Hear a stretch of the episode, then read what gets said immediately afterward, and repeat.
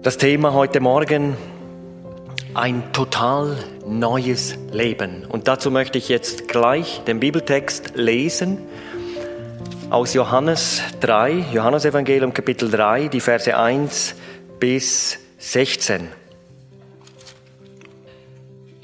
Ich lese ab Vers 1. Es war aber ein Mensch unter den Pharisäern mit Namen Nikodemus, ein Oberster der Juden. Der kam zu Jesus bei Nacht und sprach zu ihm, Meister, wir wissen, dass du ein Lehrer bist, von Gott gekommen. Denn niemand kann die Zeichen tun, die du tust, es sei denn Gott mit ihm. Jesus antwortete und sprach zu ihm, Wahrlich, wahrlich, ich sage dir, es sei denn, dass jemand von neuem geboren werde, so kann er das Reich Gottes nicht sehen. Nikodemus sprach zu ihm, wie kann ein Mensch geboren werden, wenn er alt ist? Kann er zum zweiten Mal in den Leib seiner Mutter gehen und geboren werden? Jesus antwortete, wahrlich, wahrlich, ich sage dir, es sei denn, dass jemand geboren werde aus Wasser und Geist, so kann er nicht in das Reich Gottes kommen. Was vom Fleisch geboren ist, das ist Fleisch, und was vom Geist geboren ist, das ist Geist. Lass dich's nicht wundern, dass ich dir gesagt habe, ihr müsst von neuem geboren werden. Der Wind bläst, wo er will, und du hörst sein Sausen, aber du weißt nicht, woher er kommt und wohin er geht. So ist ein jeglicher, der aus dem Geist geboren ist. Nikodemus antwortete und sprach zu ihm, wie mag solches zugehen?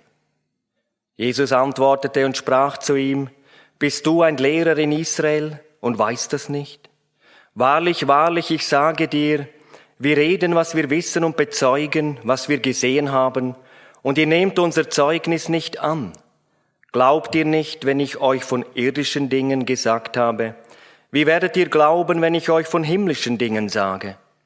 Und niemand ist in den Himmel hinaufgestiegen außer dem, der vom Himmel herniedergekommen ist, nämlich der Sohn des Menschen, der im Himmel ist.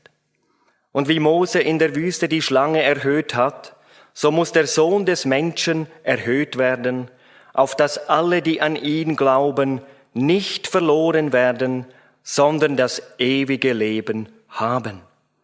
Denn also hat Gott die Welt geliebt, dass es einen eingeborenen Sohn gab, auf dass alle, die an ihn glauben, nicht verloren werden, sondern das ewige Leben haben.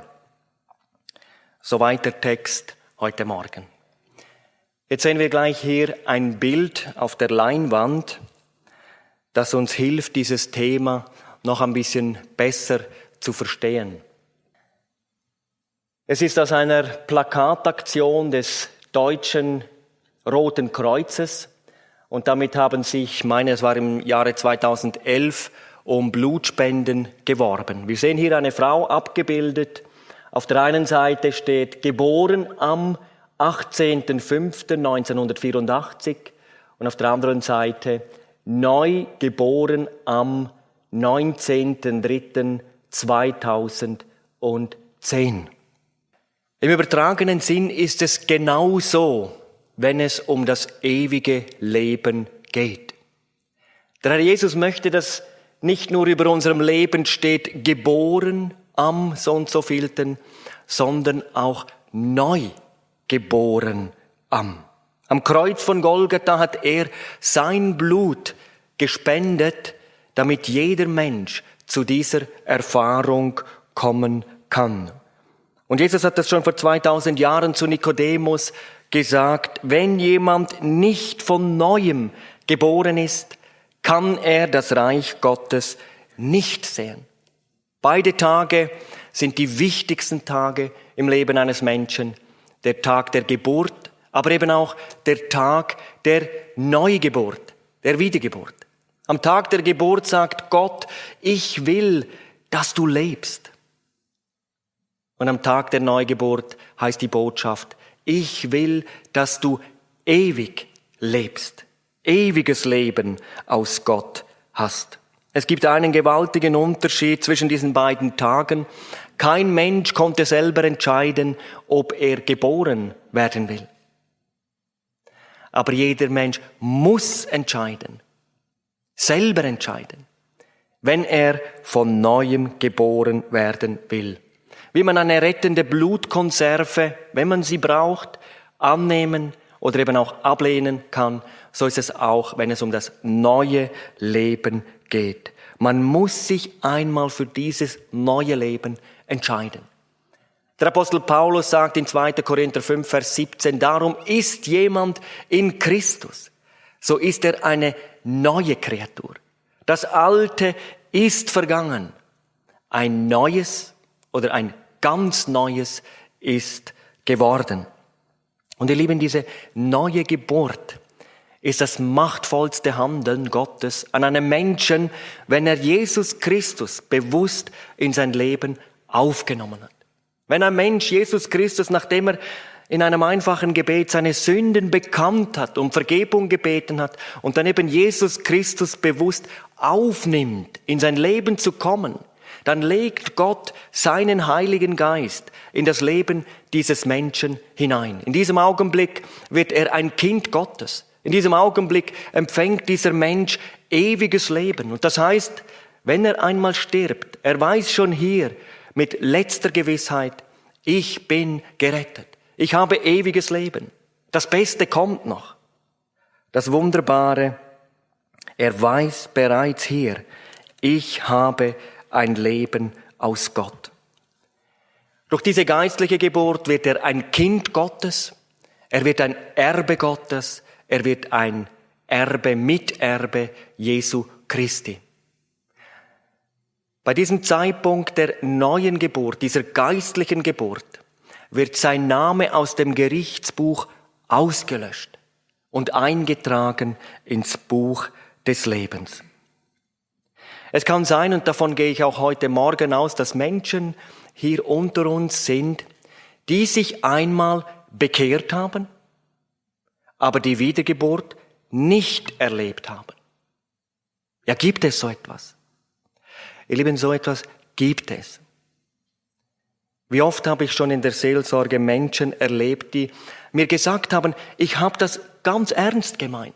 Ich habe meine Sünden Jesus bekannt, aber irgendwie, ich kam nie zu dieser Erfahrung, dass ich Heilsgewissheit habe. Eine Geschichte ist mir besonders geblieben. Da hat mir eine Frau erzählt, mit zwölf Jahren habe ich mich für Jesus entschieden, aber so einiges noch gar nicht verstanden, dass es eben einen Herrschaftswechsel braucht. Dann seien so einige Jahre vergangen.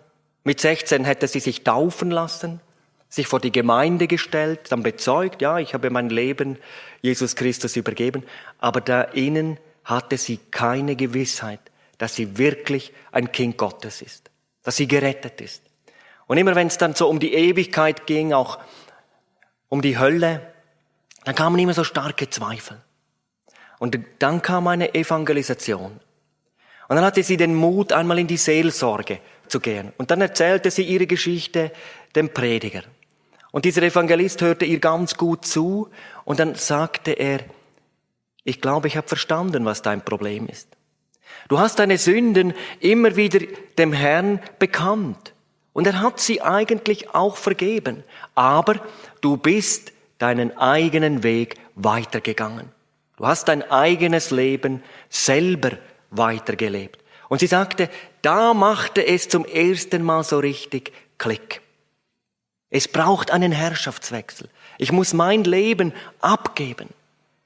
Und sie sagte, da, an diesem Tag sie eine Erfahrung, die ihr Verlangen bei weitem übertroffen hat. Es war der Tag dieses total neuen Lebens, dieses Neuanfangs in ein neues Leben. Hans-Peter Reuer, vielleicht kennen einige den Namen. Der Mann, der hat viele Vorträge gehalten, auch Bücher geschrieben, auch den jungen Menschen das Evangelium weitergegeben, dass ihm manchmal so richtig an den Lippen gehangen sind. Ein sehr gesegneter Diener im Reich Gottes. Er kam dann durch einen tragischen Unfall im Jahre 2013 ums Leben. Er hat ein Buch geschrieben mit dem Titel Du musst sterben, bevor du lebst, damit du lebst, bevor du stirbst. Noch einmal. Du musst sterben, bevor du lebst, damit du lebst, bevor du stirbst. Und in diesem Buch, ich zitiere, schreibt er, die Lüge, die wir nur allzu gerne glauben, ist, dass wir ein erfülltes Leben mit Gott haben können, ohne unser altes Leben dabei verlieren zu müssen. Ihr Lieben, Errettung ist nur vollständig, wenn ein Mensch zwei Dinge erlebt hat. Wenn er eine Bekehrung erlebt hat und wenn er eine Wiedergeburt erlebt hat. Bekehrung ist die eine Seite, eher die menschliche Seite der Errettung. Der Mensch bringt im Gebet seine Sünden zum Herrn Jesus, bittet um Vergebung und Jesus nimmt sie ihm ab. Die zweite Seite, die göttliche Seite der Errettung, nachdem ich meine Sünden Jesus im Gebet bekannt habe und er mir vergeben hat, nehme ich Jesus Christus bewusst in mein gereinigtes Leben hinein. Das ist Wiedergeburt. Und der Mensch, der gerettet werden will, muss beides einmal erlebt haben. In Titus 3, Vers 5 steht, er errettete uns nicht aus Werken, die in Gerechtigkeit vollbracht wir getan hatten, sondern nach seiner Barmherzigkeit durch die Waschung der Wiedergeburt und Erneuerung des Heiligen Geistes. Darf ich an dieser Stelle einmal dich ganz persönlich fragen? Hast du das erlebt? Bist du bekehrt? Bist du von neuem geboren? Kannst du mit letzter Gewissheit sagen, ja, ich weiß von einer Stunde, von einem Tag in meinem Leben, da ist es passiert. Da kam die Wende in meinem Leben. Wenn nicht, ich lade dich ganz herzlich ein heute Morgen. Im Anschluss an diese Predigt, wir werden nochmals ein Lied hören, dann werde ich mit Gebet abschließen, dann hier den Raum verlassen, da die Türe hinaus, die Treppe hinaus. Da oben ist ein Raum vorbereitet, da hat es einen Tisch, ein paar Stühle. Und ich möchte dort anhand einer Zeichnung erklären, was die Bibel über diese Erfahrung sagt. Und wenn du heute kommst, das kann dein größter Tag heute sein. Oh, ich wünsche mir, dass auch heute wieder Menschen kommen, um diese Entscheidung zu treffen. Warum brauche ich eine neue Geburt? Weil jeder Mensch vom Sündenfall her und seit Adam zwei Dinge an sich trägt. Einmal das Wesen der Sünde, eine sündige Natur, und er hat auch selber gesündigt. Und das gibt dem Teufel das Anrecht, diesen Menschen zum Zeitpunkt des Sterbens ins Verderben zu reißen. Endstation wird dann sein, das ewige Feuer, sagt Jesus in Matthäus 25, Vers 41. Das ist der zweite Tod, der Feuersee. Offenbarung 20, Vers 14. Dort, wo Satan und alle Dämonen, eigentlich ist die Hölle nur für den Teufel und seine Helfer gedacht. Aber es werden eben auch viele, viele Menschen dort sein. Unbekehrte Menschen. Und dann steht in Offenbarung 20, wer nicht eingeschrieben ist ins Buch des Lebens, wer nicht von neuem geboren ist, wird geworfen in den feurigen Pfuhl. Und Offenbarung 14, Vers 11, und der Rauch ihrer Qual steigt auf in alle Ewigkeit und sie haben keine Ruhe, Tag und Nacht. Der Evangelist Torrey, er sagt es mal so, die unbekehrten Menschen wandeln auf einer morschen Decke über dem Abgrund der Hölle. Und in dieser Decke gibt es unzählige schwache und dazu unsichtbare Stellen. Jeden Augenblick kann die Decke einstürzen und du bist in der Ewigkeit. Erstens, du musst von neuem geboren werden, weil die Sünde dich von Gott getrennt hat. Nikodemus war ein Lehrer, im Urtext steht der Lehrer Israels. Und er wusste, dass Religion nicht zum ewigen Leben führt. Keine Religion. Er kannte die Heilige Schrift sehr gut damals, das Alte Testament. Manche kannten das auswendig vom ersten bis zum letzten Vers. Und er kannte auch die Stelle im Psalm 14, Vers 3. Alle sind abgewichen. Alle sind verdorben. Da ist keiner, der Gutes tut, auch nicht ein einziger. Nikodemus wusste auch, dass kein Mensch durch gute Werke in den Himmel kommen kann. Jeder ist ein Sünder und schuldig vor Gott. Aber er wusste auch um diese wunderbare, großartige Verheißung eines total neuen Lebens, einer total inneren Erneuerung von Gottes Seite her, von der Gnade Gottes her. Gott spricht in Hesekiel 36, Vers 26, ich will euch ein neues Herz geben ich werde meinen Geist in euer Inneres geben. Genau das brauche ich, mag Nikodemus gedacht haben. Einen neuen Geist, ein neues Herz. Aber wie kann das ein Mensch erleben? Und darum kam er bei Nacht zu Jesus. Und der Herr sprach zu ihm von einer geistlichen Geburt von einem Ereignis, das ewiges Leben in ihn hineinbringt. Ein Leben, das den Tod überdauern wird und in seiner ewigen Herrlichkeit dann weitergeht. Was vom Fleisch geboren ist, sagt Jesus, wird sterben. Aber was durch den Geist Gottes von neuem geboren wird, wird leben in Ewigkeit. Das Neue, das Jesus durch seinen Geist schafft, wenn ein Mensch sich für Jesus Christus entscheidet, wenn er seine Sünden bekennt, seine Übertretungen einsieht. Wir haben ja alle unzählige Male die guten Gebote Gottes übertreten. Aber wenn er sich bekehrt, wenn er Jesus Christus aufnimmt, dann bekommt er ein neues Leben. Und dieses neue Leben kann der Tod nicht zerstören. Wir wollen uns nochmals die Frage stellen, warum müssen wir unbedingt von neuem geboren werden? Warum brauchst auch du dieses total neue Leben? Noch einmal, Dr. Torrey, jeder Mensch, ganz gleich wie ausgezeichnet sein Charakter ist oder wie religiös seine Eltern sein mochten, wurde geistlich tot in diese Welt hineingeboren. Wir sind von Natur aus geistliche Leichen. Allein durch die Wiedergeburt werden wir lebendig. Ihr Lieben, der Sündenfall ist total. Gott hat den Menschen geschaffen, wir lesen das ganz am Anfang in der Bibel, 1. Mose 1. Und nachdem Gott den Menschen geschaffen hatte, sagte er, es ist sehr gut. Es ist sehr gut. Ein Wunderwerk aus seiner Hand, jeder Mensch. Aber leider ist es nicht dabei geblieben. Der Mensch fiel in Übertretung und lebt von diesem Zeitpunkt an in einem von Gott getrennten Zustand. Wir haben keine Verbindung mehr zu unserem Schöpfer.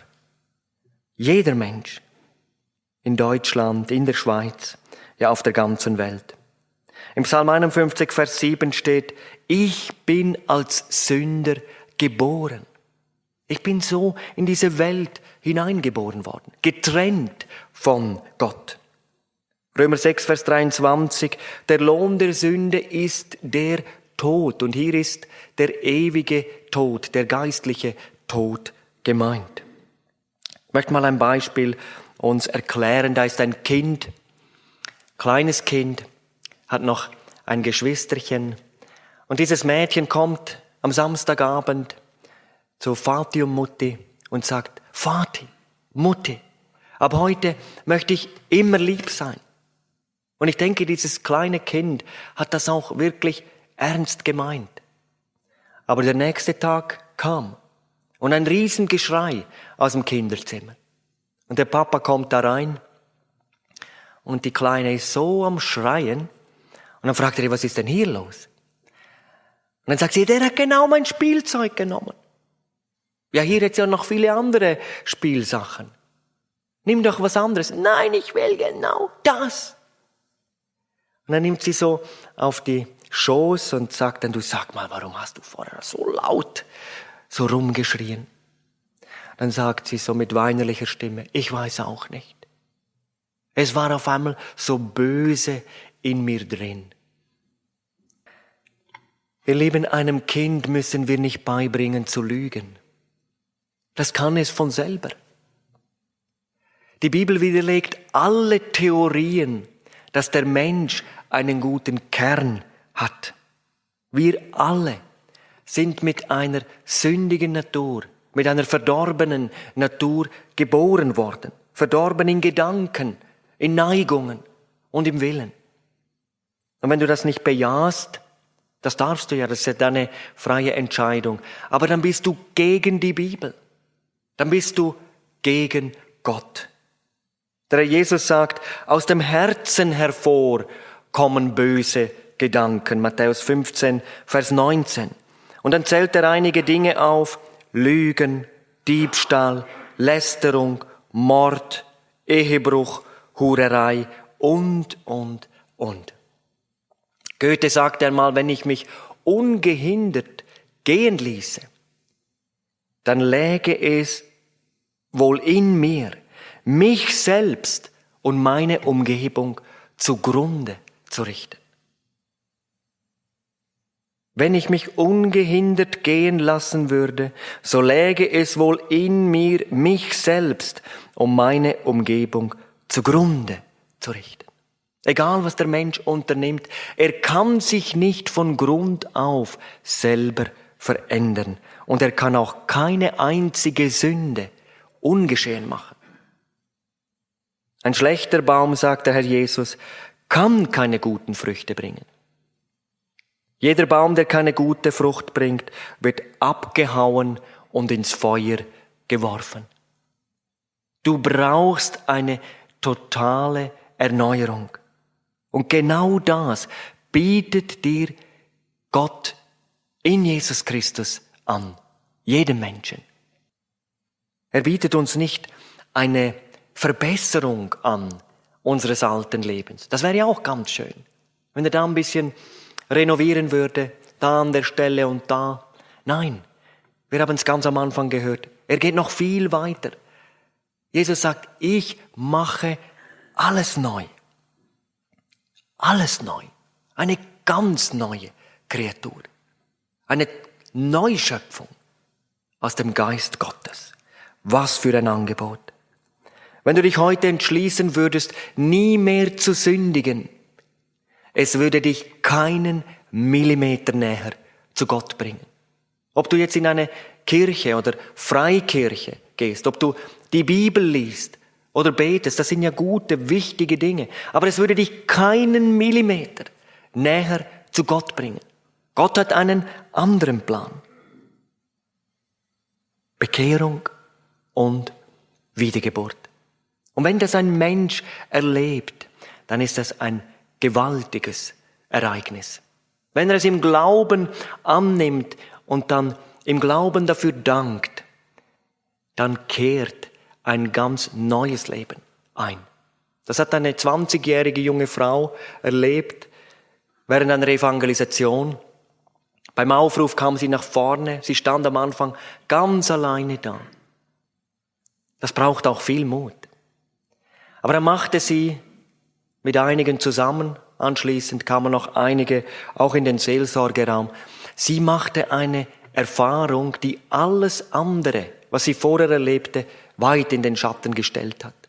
Und sie schrieb mir das in einem Brief. Ich habe dann ihr zurückgeschrieben, ob ich das mal verwenden darf.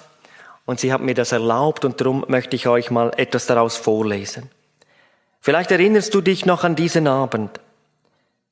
Dort bin ich damals aufgestanden und nach vorne gekommen.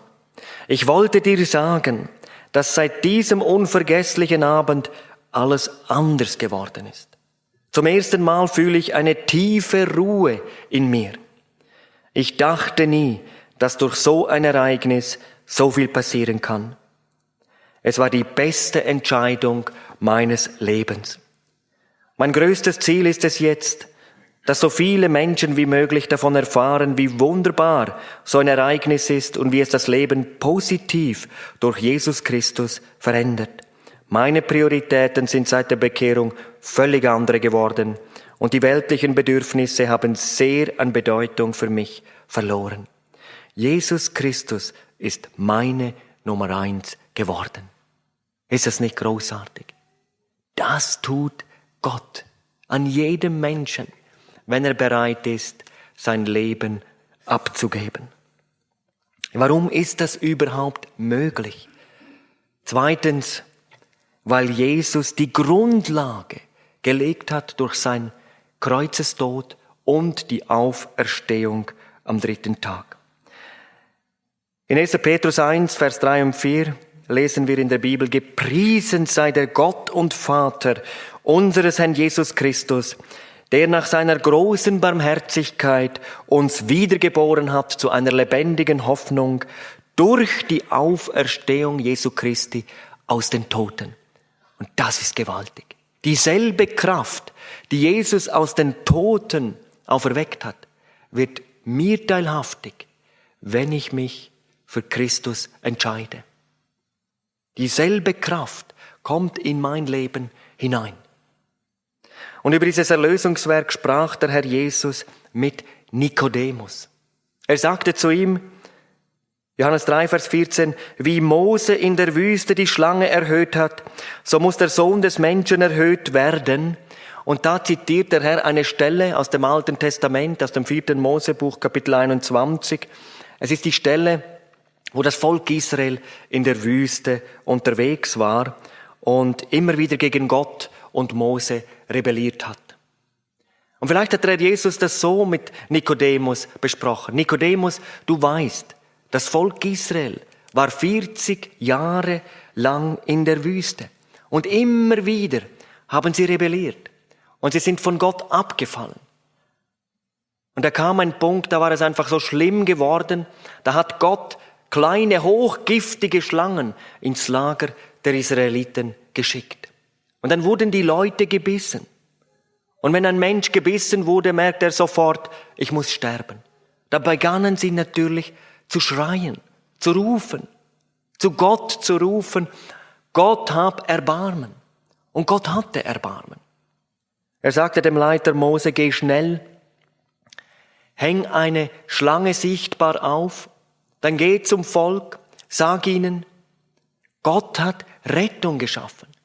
Aber es gibt eine Bedingung. Ihr müsst kommen zu dieser Schlange und dann auf diese Schlange blicken und dann werdet ihr wieder gesund werden. Mose machte das. Er hängte diese Schlange auf, ging zum Volk und sagte, Gott hat Rettung geschaffen. Aber ihr müsst jetzt kommen zu dieser Schlange und auf diese Schlange blicken. Ich kann mir vorstellen, wie das damals so vielleicht zu und her gegangen ist. Das ist die erste Gruppe. Die haben gesagt, Mose, wir sind von einer Giftschlange gebissen worden. Wir haben versucht, diese Wunde auszuschneiden, auszusaugen. Das hat nicht funktioniert. Und jetzt kommst du und sagst, wir sollen auf so eine alberne Schlange blicken. Das ist doch der absolute Blödsinn.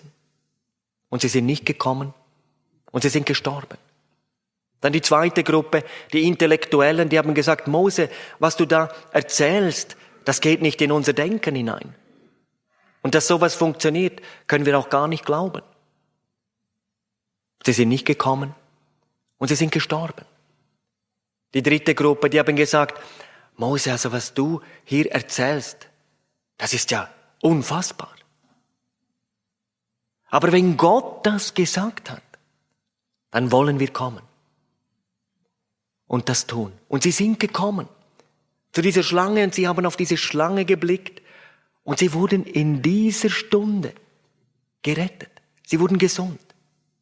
Und Jesus fährt weiter und sagt Nikodemus, genau so werde ich bald an ein Kreuz gehen. Und ich werde dort mein perfektes Leben opfern, hingeben für deine Sünden, für die Sünden der ganzen Welt. Und jeder Mensch, der im Glauben zu mir kommt und seine Lebensschuld mir bekennt, dem werde ich alles vergeben. Und wer mich bittet, in sein Leben zu kommen, bei dem werde ich hineingehen und dann ein ganz neues Leben schaffen, das nur ich geben kann. Vielleicht hat der Herr Jesus so ausführlich dem Nikodemus in dieser Nacht erklärt. Wir wollen uns mal fragen, kann Gott denn einfach so mir nichts, dir nichts, dir die Sünden vergeben? Oh nein. Oh nein. Er hat einen unheimlich hohen Preis bezahlt. Ohne Blutvergießen steht in Hebräer 9, Vers 22, gibt es keine Vergebung. Bereits zur Zeit des Gesetzes für jede Sünde musste ein Opfer gebracht werden. Stellen wir uns das mal vor. Wie viel Blut musste fließen, damit jemand Sündenvergebung haben könnte? Aber das war alles vorschattend auf das einzigartige Opfer Jesu Christi. Er hat einen unheimlich hohen Preis bezahlt. Wir lesen so ein Wort in der Bibel. Sie geißelten ihn. Eine Geißelung war so etwas Furchtbares. Die römischen Soldaten haben da einen Menschen angebunden wie ein Tier an einem Holzpfosten und dann haben sie mit einer römischen Geisel, da waren Knochensplitter, Bleikugeln, Glasscherben eingeflochten, so lange auf diesen Menschen eingeschlagen. Nicht bis dieser Mensch nicht mehr konnte, nein, bis die Soldaten nicht mehr konnten. Man nannte das auch den Rückenpflügen. Knochen wurden sichtbar. Sehnen wurden sichtbar, Muskeln wurden sichtbar. Viele sind schon bei einer Geißelung gestorben durch den hohen Blutverlust. Doch der Herr Jesus ging seinen letzten Weg nach Golgatha.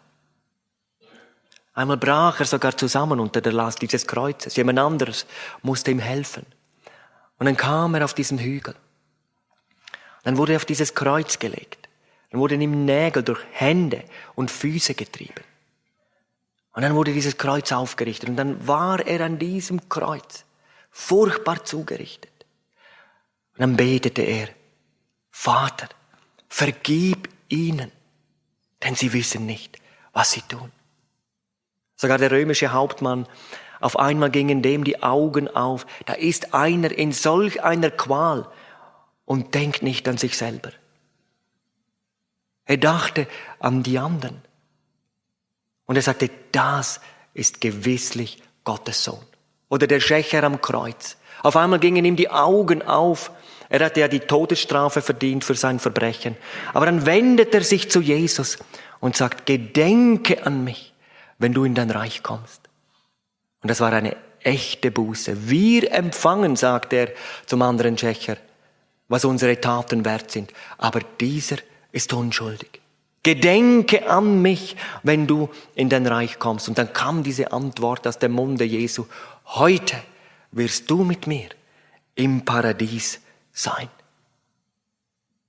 Die Bekehrung des Schächers ist der stärkste Beweis, dass Errettung nur durch Gnade möglich ist. Er konnte nichts mehr tun, keine Werke, sich nicht mal mehr taufen lassen. Und doch der Glaube Jesus belohnte diesen Glauben. Heute wirst du mit mir im Paradiese sein. Johannes 3, Vers 16, so sehr, so sehr hat Gott die Welt geliebt. Das sind jetzt nicht die Berge gemeint, die Flüsse oder die Sterne oder die Seen.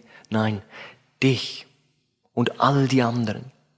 Jeder Mensch ist so wertvoll, in den Augen Gottes, dass Jesus, auch wenn nur einer gerettet würde, sein ganzes Leben geopfert hätte. So wertvoll bist du in Jesu Augen. Und er möchte auch dir dieses ewige Leben schenken.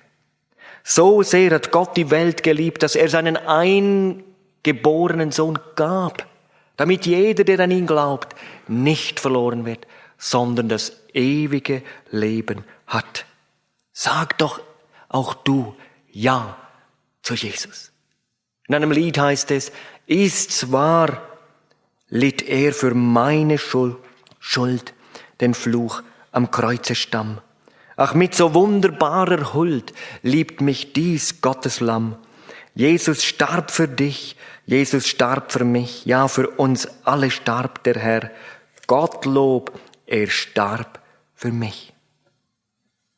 Kannst du das sagen mit letzter Gewissheit? Ja, er starb für mich. Ich gehöre ihm für Zeit und Ewigkeit. Ihr Lieben, Liebe ist nicht ein Gefühl. Liebe ist eine Tat. Und Gottes größte Tat ist Golgatha. Dort hat Jesus uns die Türe weit geöffnet. Vielleicht sitzt heute jemand hier und denkt, ja, wenn der mich retten will, dann soll er mich doch retten. Dann muss ich dir sagen, Gott kann dich nicht retten, wenn du nicht gerettet werden willst. Die Türe ist schon lange offen. Jetzt musst du einmal durch diese Türe hineingehen. Das Rettungsseil hängt schon lange da. Du musst es einmal ergreifen. Heute sind Menschen hier in diesem Saal, im unteren Bereich oder am Livestream dabei. Vielleicht haben sie das Evangelium schon mehrmals gehört. Und sie wissen eigentlich in ihrem Herzen, genau, das stimmt. Kein Mensch kann vor Gott bestehen. Aber sie haben sich nicht bekehrt. Bis heute. Komm doch heute. Komm heute. Und mach es fest. Warum ist diese Wiedergeburt unumgänglich wichtig? Wir kommen zum dritten Punkt, weil es die absolute Bedingung ist, in den Himmel zu kommen. Wenn du in den Himmel kommen willst, und das ist ja für jeden vorbereitet, dann musst du von neuem geboren werden. Ohne Wiedergeburt wird niemand ins Reich Gottes eingehen, sagt Jesus. Und in unserem Text, Vers 7, ihr müsst von neuem geboren werden. Die Bibel sagt, du kannst es nicht nur wissen, du musst es wissen. Das ist wie beim Heiraten. Wenn mich jetzt jemand fragen würde, sag mal Michael, bist du verheiratet?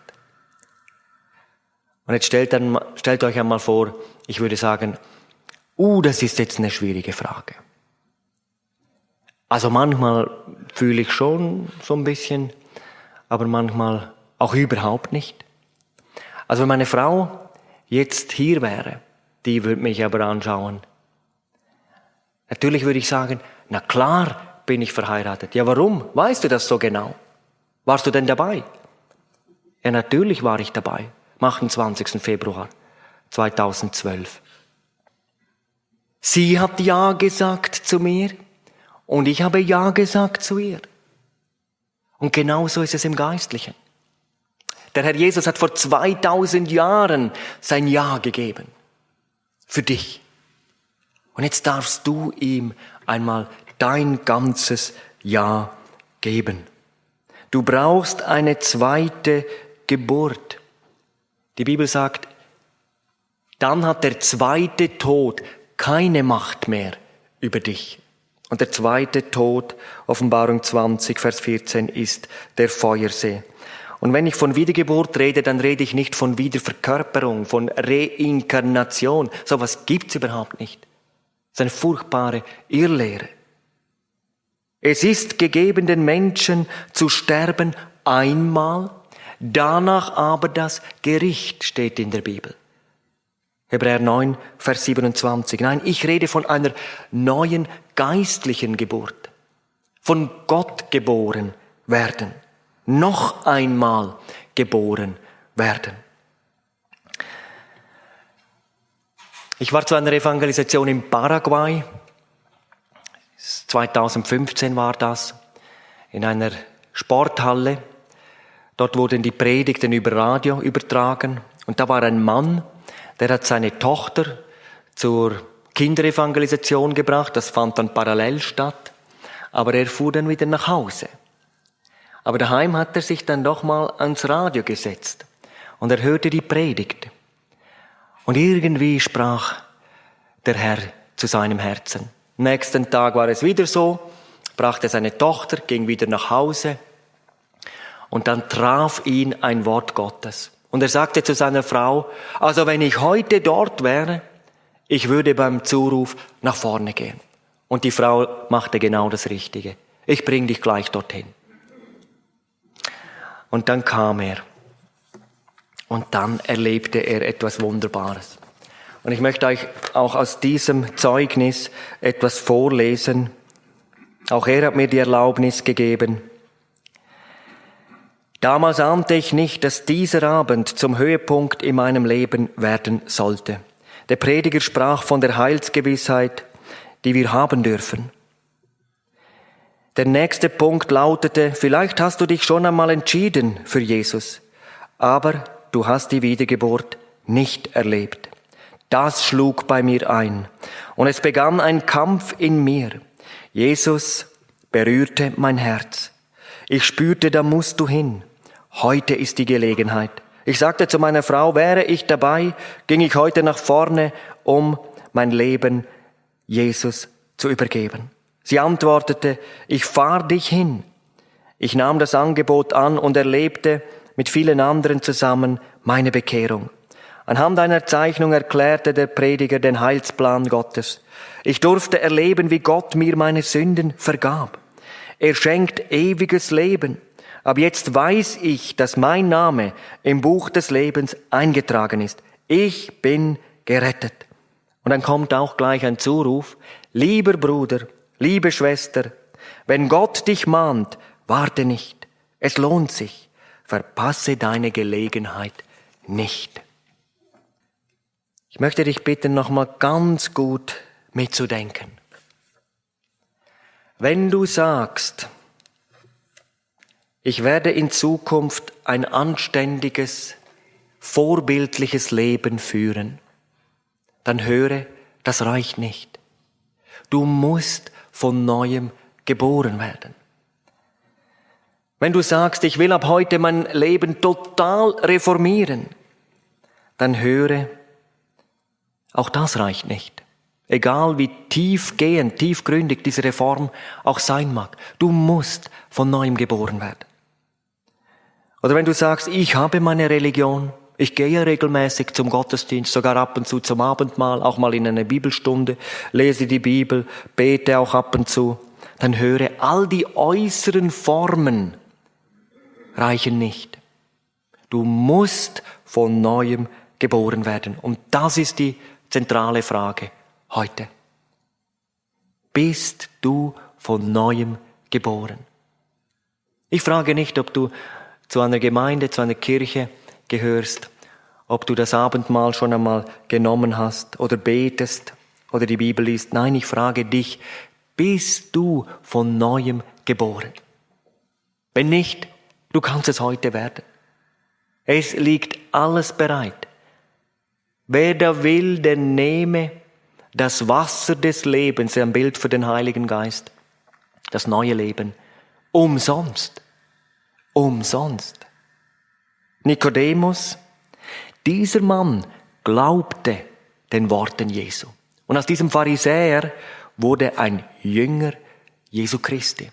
Es zeigt sich auch in seiner Verbundenheit als er nach der Kreuzigung dabei war, als man den Leib Jesu vom Kreuz herabnahm. Das steht in Johannes 19, Vers 39. Es kam aber auch Nikodemus, der zuerst bei Nacht zu Jesus gekommen war und brachte eine Mischung von Myrrhe und Aloe, ungefähr 100 Pfund. Und da möchte ich noch dazu fügen, damals war es so, wer sich öffentlich zu Jesus bekannte, der zur Synagoge gehörte, wurde sofort ausgeschlossen. Doch dieser Nikodemus gewann mehr, als was er verloren hat.